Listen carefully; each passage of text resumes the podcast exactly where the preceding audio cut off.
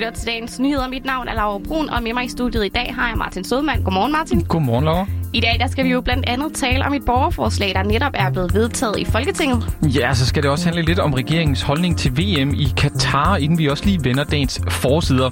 Og så er det altså også i dag, at øh, statsminister Mette Frederiksen hun får sit første stik med en øh, vaccine. Det er masser på tapetet, så jeg tænker bare, at vi skal i gang med dagens program.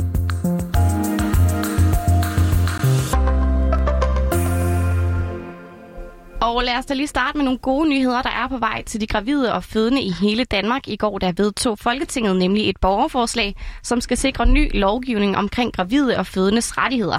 Ja, det er jo sådan lidt fluffy. Hvad, hvad går det sådan lidt mere konkret ud på? Jamen, øh, det kan være retten til at vælge en hjemmefødsel og have fødselsforberedelse på små hold og hjælp til ammeetablering, når barnet er født. Og øh, der var altså bred opbakning til forslaget i Folketinget, hvor alle undtagen de konservative og liberale alliance stemte for det. Ja, de her borgerforslag, det er jo altså noget, der bliver sådan øh, mere populært. Jeg ved ikke, om du også øh, oplever det mere og mere, Laura? Jo, altså jeg synes, det er jo helt vildt på sociale medier sådan lige nu. Altså det er jo altså hver anden tredje dag, jeg ser noget på min Instagram, sådan, vi deler det her borgerforslag, støt det, og så linker de til det, og så videre. Ja, der er mange influencer indover, ikke? Det må man sige, ja. det må man sige. Og, øh, men selvom det her borgerforslag, det er blevet vedtaget, så er det altså ikke altid nemt at få borgerforslaget til at slå rigtigt igennem hos politikerne. Øh, da konceptet det blev lanceret i 2018, der mødte det faktisk en del modstand, og det er først for nyligt, at det har ændret sig. Det forklarer lektor på CBS og forsker i magtstruktur, Christoph Ellersgaard. Jeg tror, det der er sket i sådan helt i starten, det var, at der var der jo en del af øh, hvad man siger, politikerne, der måske stadig var skeptisk over for de her borgerforslag, og lige skulle markere, at man altså ikke bare fik noget igennem i Folketinget ved at vedtage et borgerforslag, så selvom det egentlig lød fornuftigt nok, så, så øh, kiggede man lidt på det og, øh, og ændrede det. Men, men det, at det her borgerforslag blev vedtaget, kunne jo tyde på, at man måske inden for det politiske system, at nu er det blevet en del af hverdagen, at de her borgerforslag er der. Alle er egentlig måske mere eller mindre blevet enige om det, i hvert fald jeg synes, jeg hører, at de egentlig fungerer meget godt. Men det er jo langt fra alle borgerforslag, der opnår de her påkrævede 50.000 støtter, der altså kan bringe det til afstemning i Folketinget. Og selv hvis det kommer så langt, ja, så er det slet ikke sikkert, at det bliver vedtaget. Nå, hvad kan det så være, der ligesom er noget, der har fungeret? Ja, hvad, hvad har givet det her borgerforslag succes, altså? Jamen, jeg tænker, at det blandt andet er, en af grundene er, at det har fået rigtig meget opmærksomhed øh, i medierne her på det seneste, altså de dårlige vilkår, der er for fødende øh, i Danmark, som det er lige nu. Og det kan have hjulpet det på vej. Øh, og det er i hvert fald en måde at få løftet emner på den politiske dagsorden, nemlig at det får plads i medierne, forklarer Christoph Ellersgaard. Noget af det, som de her borgerforslag kan, det er jo ligesom at sikre sig, at nogle af de ting, der faktisk er stor bevågenhed, og også at Folketinget faktisk bliver tvunget til at tage stilling til dem i en eller anden form. Så på den måde kan det også være en måde, øh, hvor nogle af de øh, debatter, som, som fanger folks opmærksomhed, og som, øh, og som er noget, som, som engagerer folk, at de faktisk bliver, hvad man siger, bragt ind i, øh, bragt ind i Folketinget, og i det her tilfælde, det kan man så sige, det her er et godt eksempel på noget, som, som har en bevågenhed.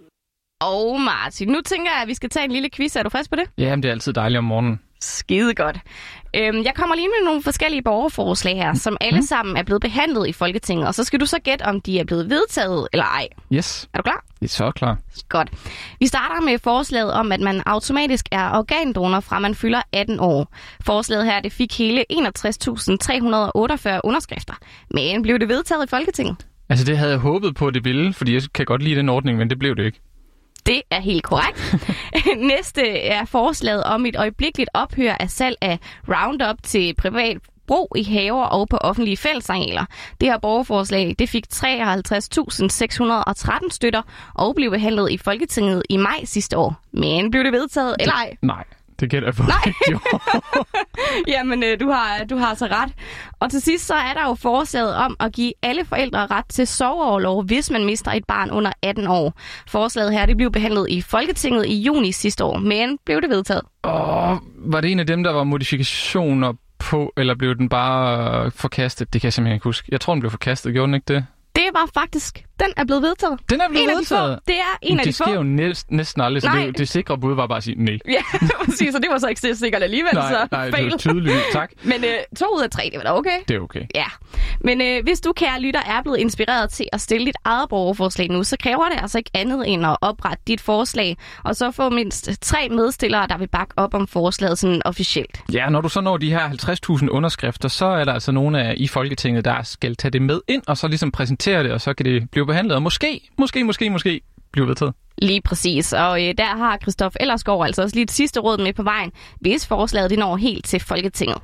Dels skal det have opbakning, men dels skal det også på en eller anden måde placere politikerne i et eller andet øhm, dilemma. Det skal simpelthen ikke være for nemt at, øh, at, at sige nej til dem. Ja, vi bliver lidt i det politiske spor, fordi i går der blev der afholdt samråd om Danmarks deltagelse ved fodbold-VM i Katar, der jo er meget, meget omdiskuteret, og det lød nogenlunde sådan her. Altså Katar er jo fuldstændig ligeglad med fodbold. De har ikke nogen fodboldtradition overhovedet. Ligesom de vel stort set er ligeglade med, øh, med andre sportsgrene. Ja, der blev altså gået sådan øh, ret direkte til øh, udenrigsminister Jeppe Kofod og kulturminister Joy Mogensen, da de i går var blevet øh, kaldt i det her samråd. Og samrådet, det var altså på foranledning fra Carsten Hynge fra SF, som du hørte i det her klip, vi lige havde her. Og øh, han bad altså blandt andet om svar på, hvorvidt den danske position i forhold til deltagelsen i slutrunden i Katar er en politisk beslutning, og altså derfor skal besluttes i dialog med Folketinget.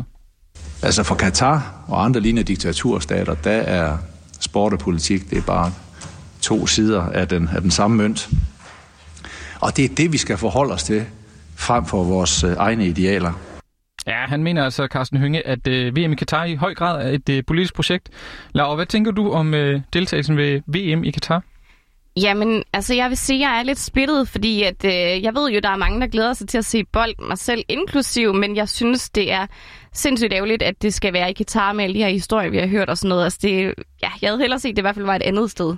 Ja, der er faktisk virkelig mange øh, her i Danmark, der har det sådan, fordi 60 procent af den danske befolkning, der er øh, helt eller delvist enige i, at det officielle Danmark skal boykotte VM i Katar, også selvom kvalifikationen går meget godt. Øh, det viste en meningsmåling, som øh, Opinion de lavede for Altinget her i sidste uge. Og det er selvfølgelig, fordi diktaturstaten er anklaget for at have brudt menneskerettighederne og groft udnyttet arbejderne fra ulandet, som du også var lidt inde på, Laura. Ja, men altså, politikerne har jo nægtet at gøre det her til et politisk spørgsmål lige indtil nu. Ja, så lad os da lige høre lidt fra kulturminister John Mogensen, hvad hun øh, svarede her ved samrådet i går.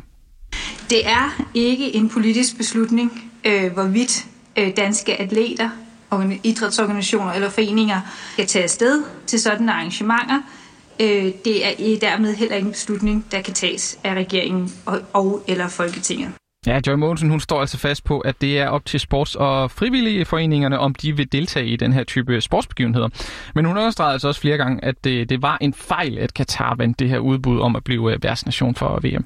Okay, så hørte vi lige lidt fra Joy, men hvordan forholdt Jeppe Kofod sig til det? Jamen, han var altså også enig i, at øh, situationen i Katar, den er øh, kritisk, så at sige. Men han lagde altså også meget vægt på, at man ved hjælp af udenrigspolitisk pres havde fået Katar til at lave forskellige tiltag for at sikre bedre vilkår for de mennesker, der er, øh, er nede og forberedt til VM lige nu. Ikke meget bedre, men lidt bedre.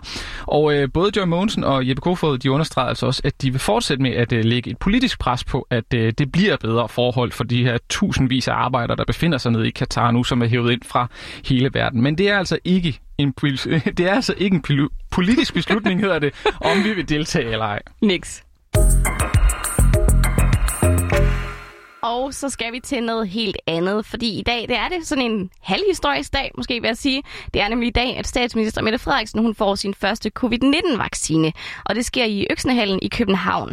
Og mens mange af verdens andre statsoverhoveder allerede er vaccineret, blandt andet i England, Sverige og Norge, så er det altså først nu, at det er blevet Mette Frederiksens tur. Hun er 43 år, og derfor så er det hendes aldersgruppe, der bliver vaccineret over de kommende uger her. Ja, der har jo været meget snak om det her med, at statsoverhovederne, de ligesom, hvad for et signal de sender ved at få vaccinen. Hvad tænker du umiddelbart om det, Laura? Altså, jeg vil sige, hvis hun var gået foran i køen, hold op et ramaskrig, der ville have været. Og jeg synes, det er helt på plads, at hun venter til det hendes tur, fordi hun øh, snakker jo også om, at vi andre, vi skal også være tålmodige og vente, og vi skal nok få vores tur og sådan noget. Så det er fint, synes jeg. Ja, at lugter hun, også hurtigt af korruption, ikke? når det er, at øh, politikerne og deres familie og venner, de hopper foran Ja, i køen. Og hun har jo præcis. også øh, flere gange selv afvist, at uh, toppolitikere, de burde komme foran andre i vaccinekøen, fordi de uh, skal træffe, også selvom de skal træffe de her vigtige beslutninger for Danmark. Men altså, indtil videre, der har 2,2 millioner danskere påbegyndt deres vaccination, og øh, 1,3 millioner, de er altså færdigvaccineret. Så nu er det blevet statsministerens tur. Ja, og snart bliver det vores tur, forhåbentlig. Ja, vi håber. Vi håber. Der er lang tid til august. ja. Og så skal vi til dagens forsidehistorier, og vi starter med Jyllandspostens historie om, at 358.000 overskydende doser af AstraZeneca-vaccinen, de nu er på vej fra Danmark til Kenya. Det sker i samarbejdet mellem Statens Serum Institut og UNICEF, skriver Jyllandsposten. Og regeringens løsning om at donere de her 358.000 doser overskydende øh, vacciner til Kenya møder altså opbakning fra professor Jan Pravsgaard Christensen fra Institut for Immunologi og Mikrobiologi på Københavns Universitet. Han siger, at det er en god hjælp og en fornuftig form for ulandsbistand. Det ville være tåbeligt at lade dem stå i køleskabet i Danmark og blive for gamle, siger han altså til Jyllandsposten. Aftalen her den er faldet på plads efter et flertal af partier i Folketinget gennem længere tid har presset på for, at de vacciner, som Danmark ikke selv skal anvende, de bliver sendt afsted til andre lande i den tredje verden. Ja, så til den anden forside, fordi ny forskning viser, at mænd kan få, få forbedret deres sædkvalitet betydeligt ved hjælp af en uh, simpel behandling, skriver Kristelig Dagblad. Og det er måske uh, nødvendigt, fordi uh, i år der forventer man, at mere end 10 procent af alle undfangelser, de sker på landets fertilitetsklinikker frem på øh, naturlig vis, så at sige. Og det skyldes altså blandt andet, at øh, mange mænd kæmper med lav øh, sædkvalitet. Men nu har ny forskning fra Rigshospitalet og Harvard University altså opdaget et protein i testikelvævet, der i for store mængder skader mænds sædkvalitet. Og det her protein, det har man altså hidtil behandlet personer med knogleskørhed for, og studiet viser, at den selv samme medicin altså også virker mod et forhøjet niveau af det her protein i testikelvævet. Og øh, forløbig så er behandlingen testet på øh, ret få mænd, men her til efteråret, der påbegynder Rigshospitalet altså et større forsøg med 380 testpersoner.